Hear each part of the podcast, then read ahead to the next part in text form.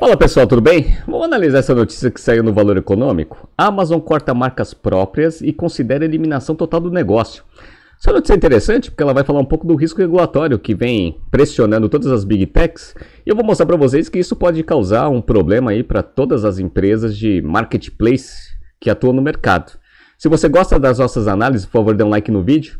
E se você puder compartilhar as nossas análises com pessoas que possam fazer bom uso delas, a gente agradece. Queria mencionar também que a gente vai começar daqui duas semanas o nosso, nossas turmas do segundo semestre do General Business Program. Nosso curso de generalista de negócios que aborda soft skills, finanças, valuation, investimentos, estratégia e marketing.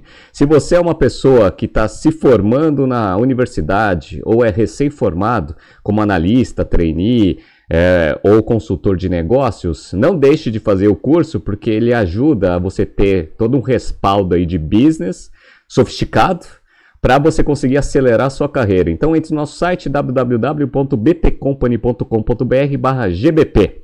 Bom, vamos analisar aqui a notícia e falar um pouco sobre as marcas próprias da Amazon. Esse negócio ele começou em 2008 com a oficialização em 2009. Então eu peguei aqui o site da Amazon anunciando a criação do Amazon Basics, que foi a primeira iniciativa da Amazon em criar marca própria para comercializar alguns produtos, é, no caso aqui, produtos eletrônicos, cabinho de celular, carregador, etc. A lista de marcas próprias da Amazon é extensa. Inclusive, eu vou deixar aqui na descrição do YouTube é, o link para vocês darem uma olhada aqui no Wikipedia. Então, tem Amazon Basics, que é esse, né, essa marca que comercializa esse monte de eletrônico. A Solimo, ah, que, que, trabalha aqui com coisas de casa, cozinha, etc. Amazon Elements, que também são produtos é, voltados ali para a parte doméstica. WAG, que é para pets. Tem essa Mama Bear, que é para bebês, né? Então, fraldas e qualquer coisa aí que seja útil aí para quem tem uma criança pequena. Presto, que também trabalha aqui com essa parte de papel higiênico e outros produtos de papel. Toda uma, uma linha de comida, principalmente depois que eles começaram a entrar forte ali com The Whole Food, etc.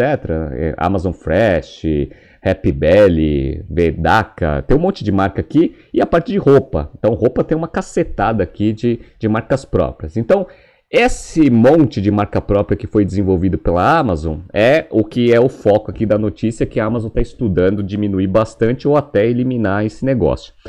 Aí é importante entender por que, que a Amazon tomou essa decisão. Na verdade, isso daqui é um dos benefícios que você tem quando você tem o que a gente chama de marketplace. O que, que é o marketplace?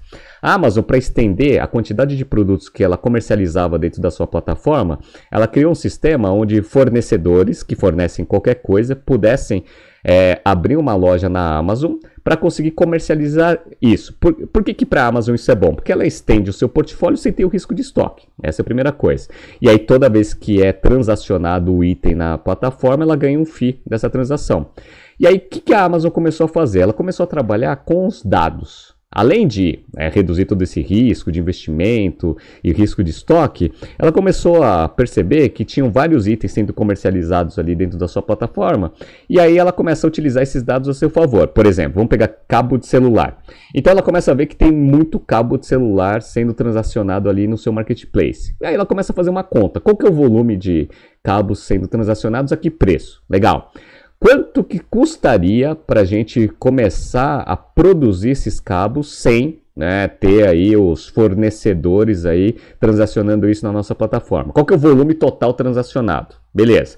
Se você conseguir reunir todo esse volume transacionado, você vai ter um custo né, de produção muito menor que o dos seus fornecedores. E aí, com o custo mais baixo, você consegue praticar um preço mais baixo e, consequentemente, ter uma margem interessante aí dentro desses produtos. E aí, esse marketplace ele começou a ser o motor de crescimento do negócio, até para esse tipo de, de estratégia, que é criar uma marca própria para você conseguir absorver esse volume transacionado aí dentro da plataforma com terceiros terceiros. Por que, que isso é um problema? Isso é um problema para a Amazon, né? Eu já mostrei todos os lados positivos. O problema é que, primeiro, os fornecedores atuais eles vão ficar meio ressabiados, porque vai ter agora a Amazon como um dos principais concorrentes. E tem todo o risco regulatório, porque algum, alguns órgãos regulatórios, principalmente na Europa, eles veem isso como uma prática anticompetitiva, porque você pega os dados transacionados aí de pequenos fornecedores, reúne todos esses dados e começa a competir aí com os pequenos fornecedores. Então, a regulação, principalmente na Europa, está sendo muito forte, nos Estados Unidos também. E aí a Amazon ela está estudando para ver se vale a pena esse risco regulatório e todo esse, né, esse, esse atrito com os principais parceiros comerciais pela margem, pela receita que ela está tendo. Então é essa que é a, a, o cerne aqui da notícia. Então vamos entrar aqui um pouco na notícia. Então o que a, a empresa avalia? Aqui ó, a empresa avalia a possibilidade de abandonar totalmente esse negócio para aliviar a pressão regulatória, de acordo com fontes próximas ao assunto. O negócio de marca própria começou em 2009, como eu mostrei para vocês. Começou com o Amazon Base, que se estendeu aí para uma linha extensa de produtos que a Amazon comercializa dentro da sua plataforma. Legal. E aí, qual que é a ideia? A ideia é a seguinte, ó, os executivos discutiram reduzir a oferta de marcas próprias nos Estados Unidos em mais de metade, disse uma fonte. Quanto que isso representa? Aí que é o ponto em questão. Esse negócio representa, segundo aqui a notícia, ó, a Amazon disse que suas marcas próprias representam apenas cerca de 1% das vendas do varejo. Bom, se essa informação é correta, provavelmente eles devem estar discutindo esse, esse problema, né? Olha, a gente está tendo 1% aqui de tudo que a gente vende é marca própria, só que isso está trazendo um atrito com os nossos principais parceiros comerciais atuais e eventualmente futuros, porque todo mundo vai ficar minimamente aí com o pé atrás de comercializar alguma coisa da Amazon e a Amazon fazer essa prática que eu acabei de explicar para vocês sem contar todo o risco regulatório que a gente está vendo aí dos órgãos nos países e regiões. Então, será que vale a pena a gente arriscar 99% da nossa receita com os fornecedores, sem contar ter o, os órgãos regulatórios no nosso cangote? Então, basicamente é isso que a Amazon vem é, questionando internamente para saber se esse esforço vale a pena. Mas quando a gente pega assim lá 1%, pô, 1% parece meio pouco, mas quando a gente vê em números absolutos, a gente vê que o negócio é grande. Eu entrei aqui nos resultados da Amazon em 2021 e aqui, ó, a receita total da Amazon foi 469 bilhões de dólares. É uma receita respeitável. E ela quebra essa receita nas unidades de negócio que ela tem, no tipo de linha de produto que ela vende, produto e serviço. Então, serviço é 228 bilhões dos 469, ou seja, praticamente metade. O que, que tem nessa parte de serviço? Tem toda a parte de Amazon Web Services, que é o maior gerador de EBITDA do negócio, mas também tem toda a parte de serviços logísticos que existe dentro do marketplace para os fornecedores. Legal, então tem 228 bilhões aqui, que também pode estar em risco aí com o relacionamento meio estremecido com os principais fornecedores. Mas a parte de produto, ela representa 241 bilhões. Legal. Se essa parte aqui de 241 bilhões, eles falam que marca própria representa 1%, então tá um negócio aqui de uns 2 bilhões e 400. É mais de 10 bilhões de reais aí quando a gente for né, converter aqui dólar para real.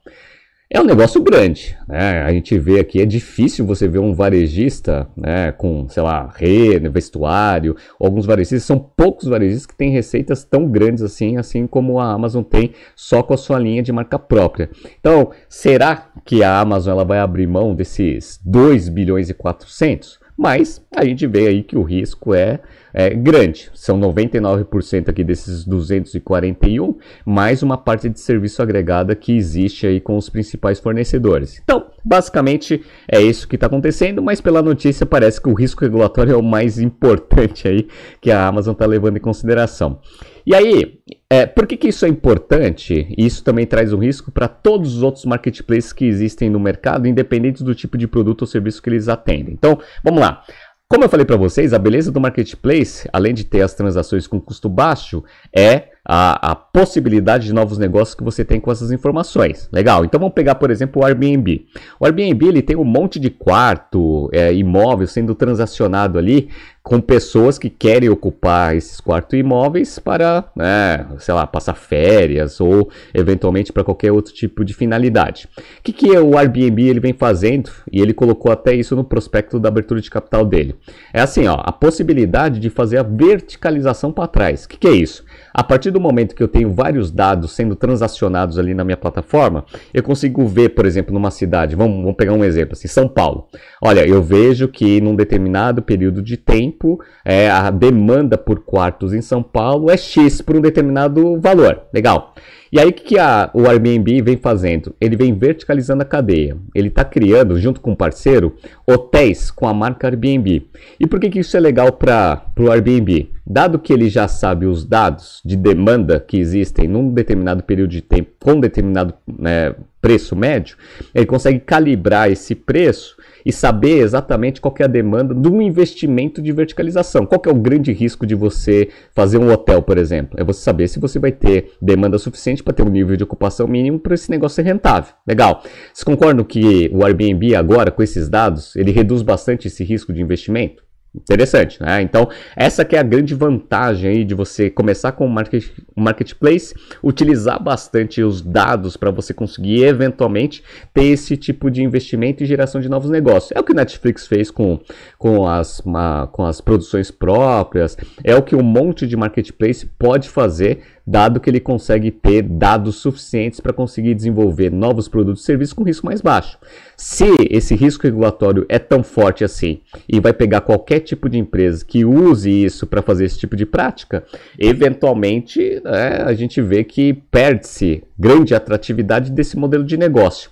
Vamos ver o que vai acontecer para frente. A Amazon está estudando para abrir mão desse negócio pela representatividade de 1%. Mas para alguns outros negócios, esse tipo de novos negócios, eventualmente eles podem ser muito mais representativos.